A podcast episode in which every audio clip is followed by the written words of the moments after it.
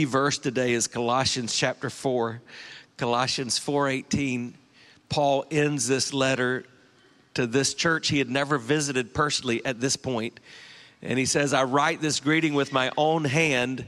Remember my chains. Grace be with you.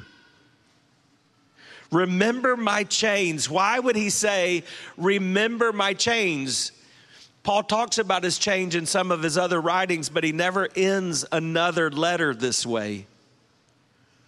Those of you that have been journeying with us know that Paul would have been in jail. Now, my friend Jason brought me uh, some foot cuffs and some handcuffs. And I contemplated, because I also have the key, I contemplated preaching from these because I know that Paul wrote this letter from the chains. But then I thought better. So I'm not going to do that. But Paul wrote this literally from a Roman prison. As he wrote these words, it's likely the chains would have come across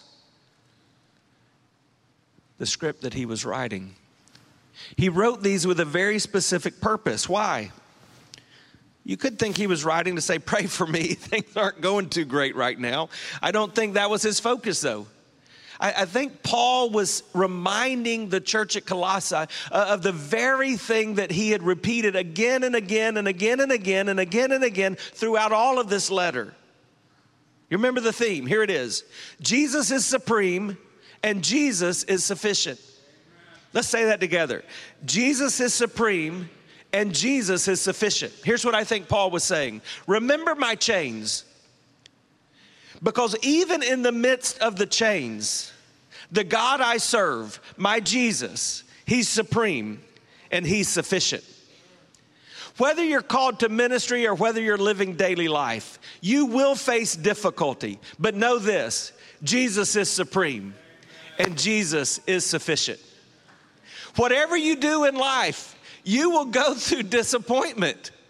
But know this Jesus is supreme and Jesus is sufficient. There's no question in my mind in your faith journey and in your call, there are going to be moments when you're tempted to be disillusioned. Is this right? Is this real? Is this worth it? But in those moments, remember Jesus is supreme and Jesus is sufficient. Paul was addressing two issues in this particular church, issues that we face today. Uh, the first issue was Is Jesus really who he, is, he says he is? You may know he was dealing with a problem called Gnosticism. People believed Jesus was good, he just wasn't God. So, is Jesus really who he says he is? The rest of your lives, young men, you're going to be answering that question. You're going to be answering that through the scriptures. You're going to be answering that through your lives. You're going to be answering that in how you minister to people. Is Jesus really who he says he is? But the second thing he was dealing with is this mystery too great for me? Because some of the people thought this was just for a club, they couldn't get in on it. And you're going to have to communicate that throughout your ministry. And some of you are wrestling that. Can I get in on this Jesus thing? Is, is this something that I can experience and that I can embody in my life? And again and again, Paul says Jesus is supreme. Yes, he's God, and he is sufficient. He's everything that you need. And here in chapter 4, at the end, he gives some final instructions. And in fact, in my Bible, it literally has that heading. It says final instructions. So, um, you two men, I plan on seeing you a lot. Connor, you work here, so I plan on seeing you uh, tomorrow morning at 7 a.m. No, just kidding. We're off next week. And, and Caleb, uh, you're my son, so I plan on seeing you the rest of my life. But these I, I think as you launch into ministry today, as our church comes alongside, affirming this call in your life, here's some final instructions. Listen to how he begins in verse 2. Continue steadfastly in prayer, being watchful in it with thanksgiving. And at the same time, pray also for us, that God may open to us a door for the word to declare the mystery of Christ, on account of which I am in prison, that I may make it clear which is how I ought to speak. I'm going to give you four simple truths. The first one is very straightforward. Number one, pray for gospel opportunities. Now, that sounds like an oversimplification. But man, that's what you've got to be doing from this day forward. Pray for gospel opportunities. Look again at verse 3. At the same time, pray also for us that God may open to us a door for the word. I want to remind you as you begin your ministry, there's going to be nothing more important than the time that you spend in prayer. Because according to Jesus, some things come only through prayer. There's nothing more important than the time you spend in prayer. Because according to Jesus, some things come only through prayers. Live in such a way that your life and your ministry for Jesus would be helpless were it not for prayer. Attempt those things that you know could never be done were it not for prayers. Your prayers, and then make sure you've got praying people around you. Why? Because that's the way God opens doors. And Paul talked about these open doors repeatedly in his writings. In Acts 14, it says they declared all that God had done with them and how he had opened a door of faith. In 1 Corinthians 16, he says uh, when he's going to stay in Ephesus to Pentecost for a wide open door for effective work. In 2 Corinthians 2, it says, When I came to Troas to preach the gospel of Christ, even though a door was open for me. Always be bold enough to pray for things things that will only be accomplished if God opens the door. I want to say that again. Be bold enough in your prayer life to pray for those things that will only be accomplished if God opens the door. I recently heard the story of Duncan Campbell. God used him greatly in one of the modern awakenings in our world there have been several awakenings the Great Awakening, the Second Great Awakening. We here in our country hear about the Haystack Revival and the Jesus movement. Many of the great preachers that are preaching around the country today, now in their late 60s and 70s, came to Christ in that Jesus movement in the late 60s and early 70s of the 1900s. But in the 1950s, there was another revival called the Hebrides Revival in Scotland. And Duncan Campbell uh, was a part of that in the 1950s and 1960s. He says that on the Monday after Easter in 1952, he was on a platform speaking to the Faith Mission Convention in Bangor, Northern Ireland, when he sensed an inner voice saying to him, Berneray, Burner Ray. He bowed his head and he prayed silently. And again, the name came to him Berneray. Burner Ray. Um, so he turned to the person seated next to him, the chairman of the revival that had called him there to speak, and he said, Sir, you're going to have to excuse me, but I believe the Holy Spirit of God is telling me to go to Berneray. and the chairman was kind, but he mildly objected, and he said, um, you're the speaker. You're the next person up. But nothing could stop him. The Spirit had spoken. So, as he told this story that Wesley Duewel records, he said, I'd never been to Berneray, and I'd never known anyone from there, and I'd never received a letter from anyone there. But he went to the hotel, he packed his suitcases, and he contacted the airport, only to find out that that little island was so small, there were no flights to Berneray. So, he went down to the coast and he asked how he could get to Berneray. And the answer came from fishermen. They said they would take him. Wouldn't be the most comfortable, but they could get him there. So they did. They took him to that little island, the Scottish Isle of Berneray, and then they dropped him off. When he got on the coast, he saw a farmer up on the hill. So he climbed the hill and he went to the farmer. He saw him there and he said, Please go to the nearest pastor and tell him that Duncan Campbell has arrived. The farmer responded, There is no pastor here. We don't have a pastor.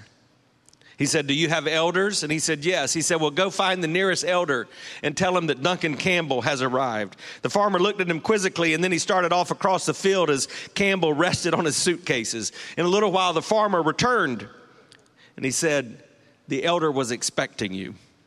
He has a place ready for you. And he, he's already announced that the meetings will begin at nine o'clock tonight. When Campbell had been ministering in the convention in Bangor three days earlier, this elder had spent the day praying, praying in his barn for God to send revival to his island. And God gave him the promise of Hosea 14 I will be as the dew unto Israel. And he claimed it in faith. His wife in the house heard him praying in the barn, Lord, I don't know where he is. I don't know who he is, but you know. And with all things possible, you can send him to the island. In his heart, he knew that God was going to send this evangelist he had heard about, Duncan Campbell, who had been used mightily in other parts of Scotland. He was so sure he'd be there in three days that he made all the arrangements to use the local church, and he had already announced the meetings. And great revival came to that island of Berneray. And it came a part of that revival that we now refer to as the Hebrides revival. I want you to understand God answers our prayers. Do you hear that? God answers our prayers. So pray for open doors. Pray like the elder of Berneray. Pray that God will do what you're asking Him to do. But there's more to Paul's prayer. He says, Pray that I make it clear that way that I should speak. he's saying, Pray for open doors and then pray for personal clarity. And I know you both well enough, and I know a lot of you well enough to know that's where the rubber hits the road in our journey. It's not that we don't believe the basics and we understand some of the facts, but God, we need clarity. We need that guidance that comes from Him. In other words, Paul was saying, pray that you would make the most, that I would make the most of the opportunities and the doors that you give me. Now, think about that. I believe, apart from Jesus Christ, the Apostle Paul is the greatest preacher to have ever walked the earth. And yet, he's saying to these Christ followers that he really doesn't even know personally, he's saying, Hey, when you think about me, pray for me that I'll know what I should say, that I'll have clarity. If he needed it, then so do we. He understood something, guys. Ultimately, his effectiveness in ministry in the gospel was not going to be on his ed- based on his education. It wasn't going to be based on his experience. It wasn't going to be based on his natural gifting. It wasn't going to be based on how he honed his craft. It was going to be based on the power of God working in and through him in response to the prayers of other people. I would encourage you to learn to pray Psalms 19:14 every time you proclaim God's word. You heard me pray it just a moment ago. Let the words of my mouth and the meditation of my heart be acceptable in your sight. O Lord, my rock and my redeemer. When you do that, this is what you're praying God, you open the doors, and then when you open my mouth, fill them with your word. And that's what it is it's His word. don't, don't ever forget that. This is His Word. Now, He's made us creative and use whatever creativity you can, but we don't have to write the script. He tells us the story. Just share His Word. You're beginning ministry in a culture where there's almost illiteracy to His Word. Don't assume you have to improve upon it. It's an open door for His word. You've got to proclaim the word. Now, that means something. That means you have to possess the word. You can't proclaim that which you do not possess. So, though it sounds cliche, I would remind you of one of my favorite sayings get in the word, and then let the word get into you. That means before you can have a public, public time in the Word, you're, you're going to have to have had some private time in the Word. You, you'll never be more publicly than what you've accomplished privately. And that's a good place to remember something else that was poured into me probably about 20 years ago. If you handle the depth of your ministry, God will handle the breadth of your ministry. And that's true for all of us. If we get into God's Word, if we let Him form us and make us, then you can stop trying to position yourself and platform yourself so that others will see you or, or so that you'll be successful. That's not the formula, that's not the way it works. It's not the way He does it. One more thing about prayer, and by the way, this is by far the longest of the four points. Look at verse 2. He says, Continue steadfastly in prayer, being watchful in it with thanksgiving. He's saying, Pray consistently. And this is something Paul says repeatedly because in 1 Thessalonians 5, he says, Pray without ceasing. Live in such a way that prayer is an attitude of your life, not something you do just at moments in your life. Be constant. Then he says, Pray with expectation. assume God is going to answer your prayer. Don't do kind of the, the thing and it wasn't other people, but uh, somehow in my life, I kind of grew up feeling like I always had to give God an escape clause or an excuse. God, if, if you will, or if this is what you want. No, pray with expectation. As you're in God's word, you're already going to be praying consistently around the things that He wants. And guys, that's what we all need to be doing. Why in the world would we pray to a God that we don't expect to hear and answer? He's going to answer according to his plan. So pray and watch and then wait for him to do something great. And then pray with an attitude of gratitude. I, I like to say this simple f- phrase thank you in advance for what you're going to do as you answer this prayer. Thank him for your salvation. Thank him regularly that he would use us. Because as godly as you young men are, you know that you and he know some things no one else knows about you. So pray for gospel opportunities. That's a pretty big deal. And guys, we're closing out a year, and you've got as much of the future as he's going to give you in front of us. We don't know how long that is, right? Pray for gospel opportunities. Secondly, make the most of the time. Look at verse 5. Walk in wisdom toward outsiders, making the best use of the time. Let your speech always be gracious, seasoned with salt, so that you may know how you ought to answer each person. Why is this so important? Well, there are going to be many things competing for your time. we talked about this privately. A lot of them are good things. And a lot of those good things come from good people but sometimes those good things are going to keep you from the best things. And sometimes those good things are keeping you from the best things. So, how do you make the most of your time? He says, walk in wisdom toward outsiders. God's opening doors because He wants to open hearts. If you are a Christ follower, God's design was not that you just got into a club and now you're part of the secret society. That's what Paul was directly condemning. He was explaining that that's not the case. No, if, if you're an insider now, he wants your focus to be on those who aren't here yet. And in ministry, that's got to be what guides you Him and them, those who aren't here yet. He's calling you and He's using you because the task is urgent, but the task is unfinished. And He set you aside by divine call. It's not a career path.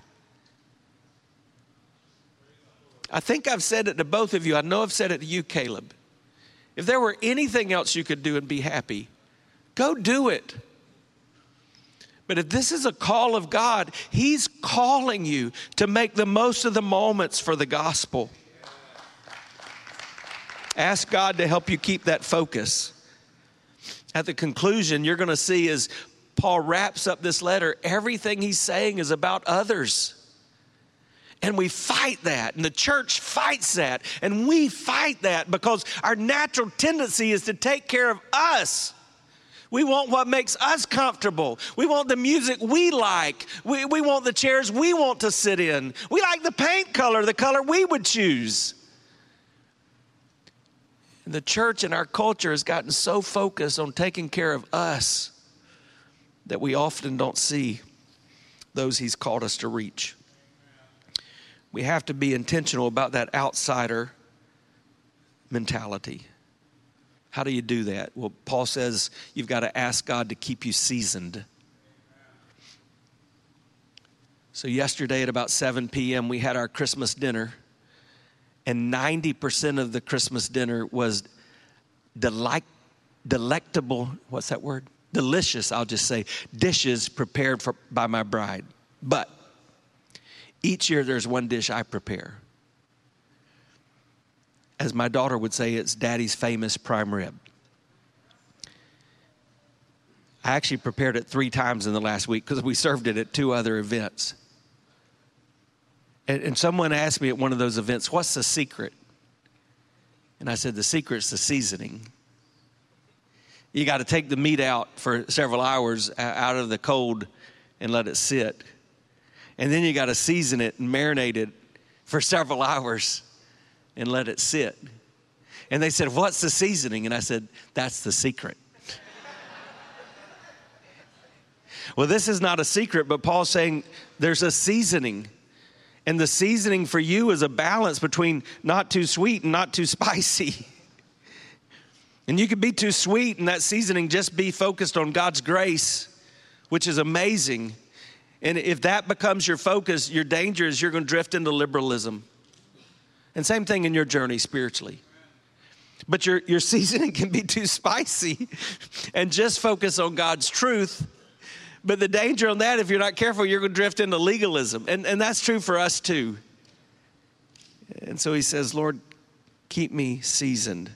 Help me to steward my life. Pray for gospel opportunities. Make the most of your time. And then I love this most of this chapter is around this third point. And here's what I'd say to you two guys surround yourself with people that love Jesus and people that love you. You need that.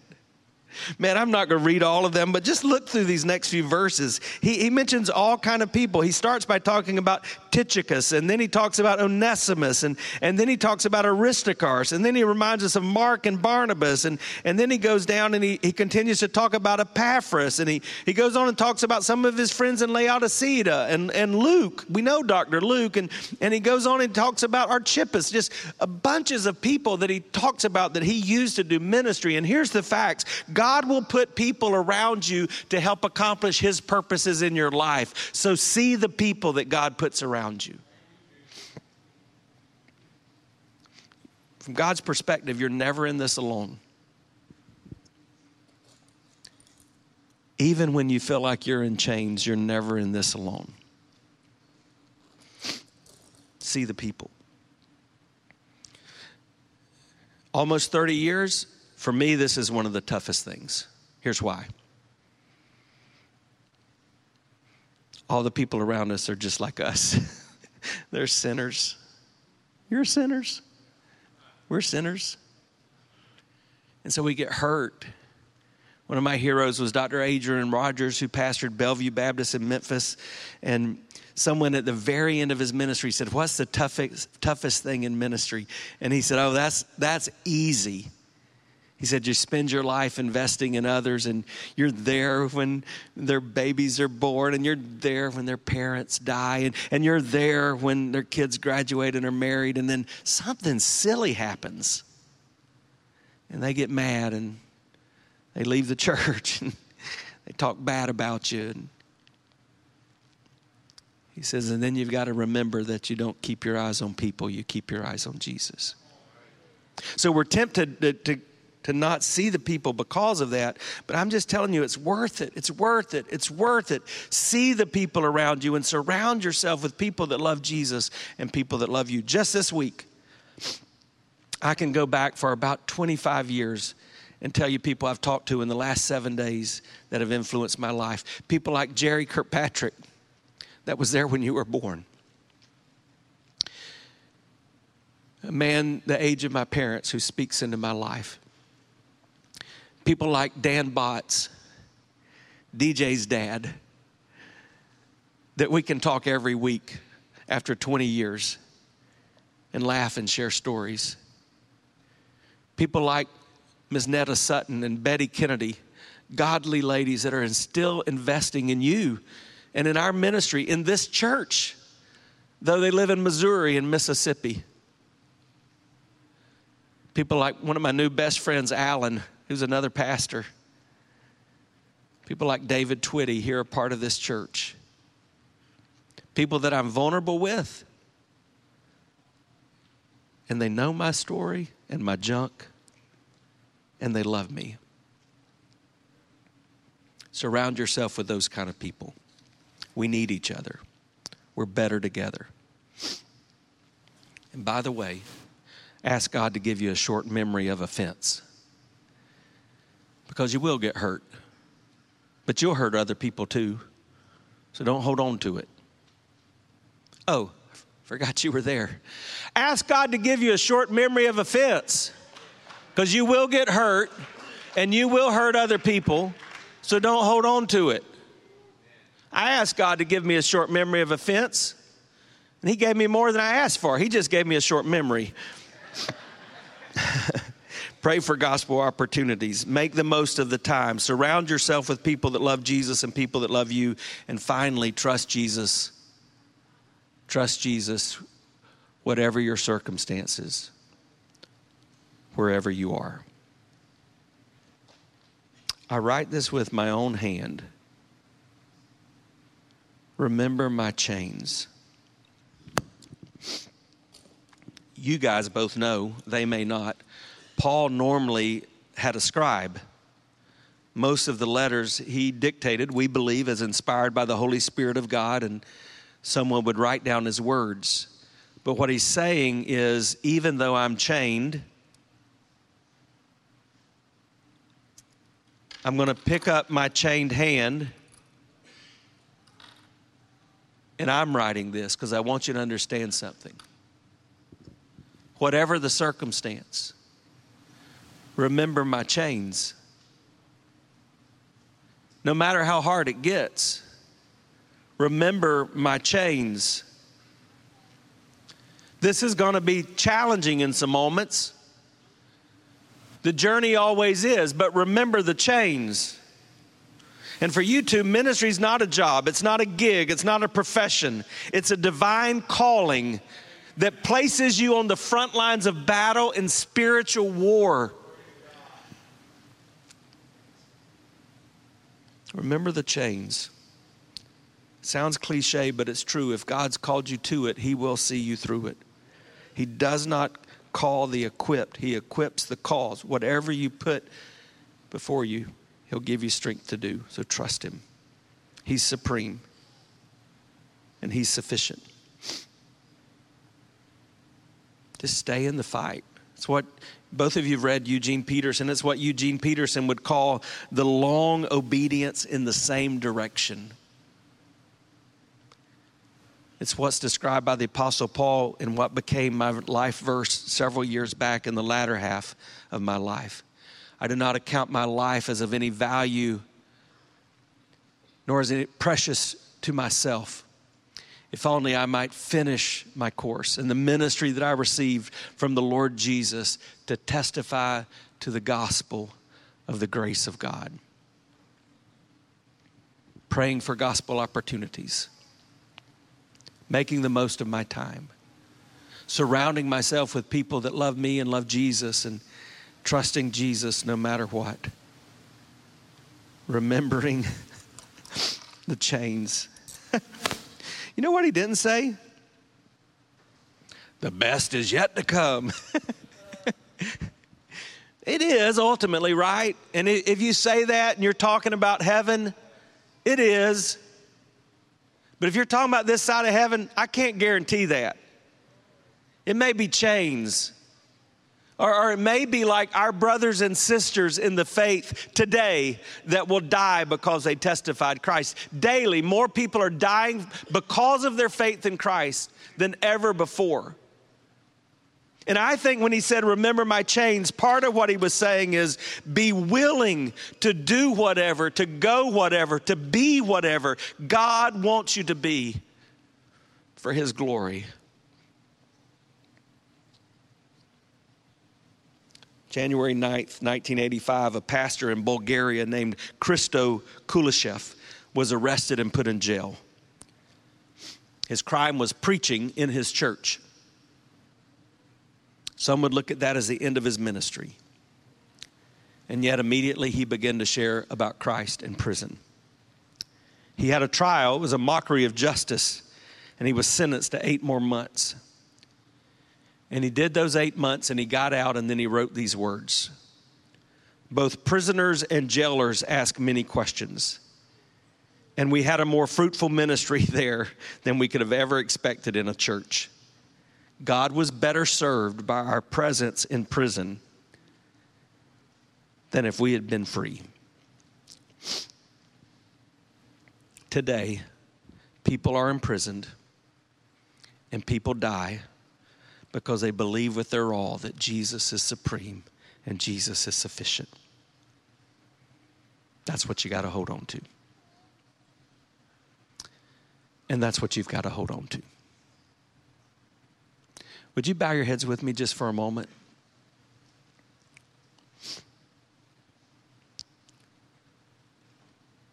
This is a little different time in the Word than we typically have on a Sunday mo- morning. And as we've told you, we want you to see that God is still calling out people because God is calling some of you.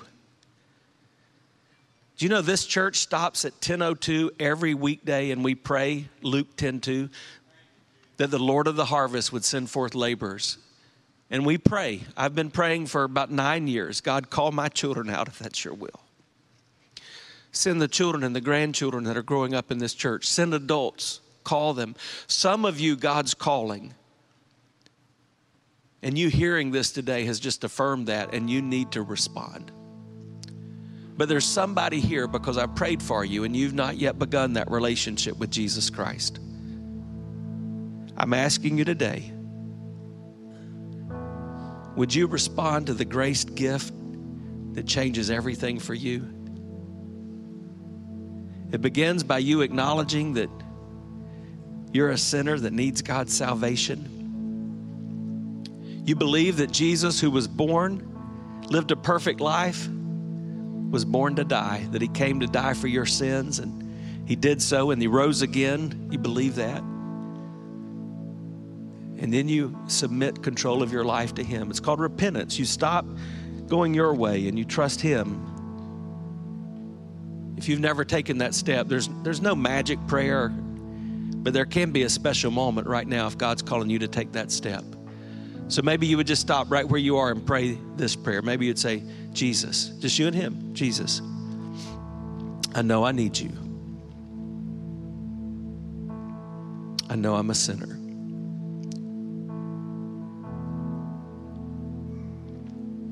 I believe you died for my sins. I receive your forgiveness. I know you're alive today. I'm ready to follow you. Come into my life and take control. Tell him thank you. Because I've prayed for you and ex- expected God to answer that prayer. I want to encourage you if if you just prayed that prayer, maybe one in your own words, and began that relationship with Christ.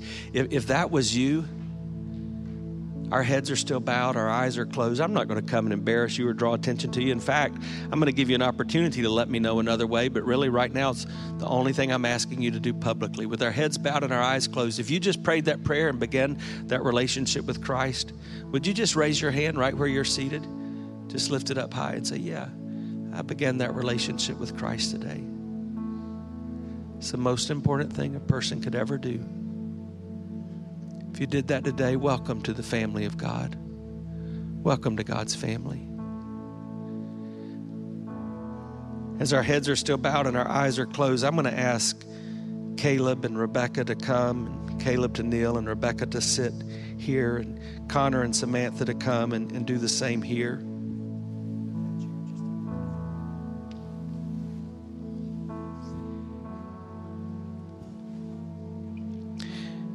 And then this morning, we've asked some of our pastors and the chairman of our deacon, and a couple of our deacons, and, and their wives to come and just spend some time doing what we described earlier in the service. So, those that I've asked to come, if you could just come and, and line up here and, and be prepared to do that right now, please. Those of you that I've asked to do that.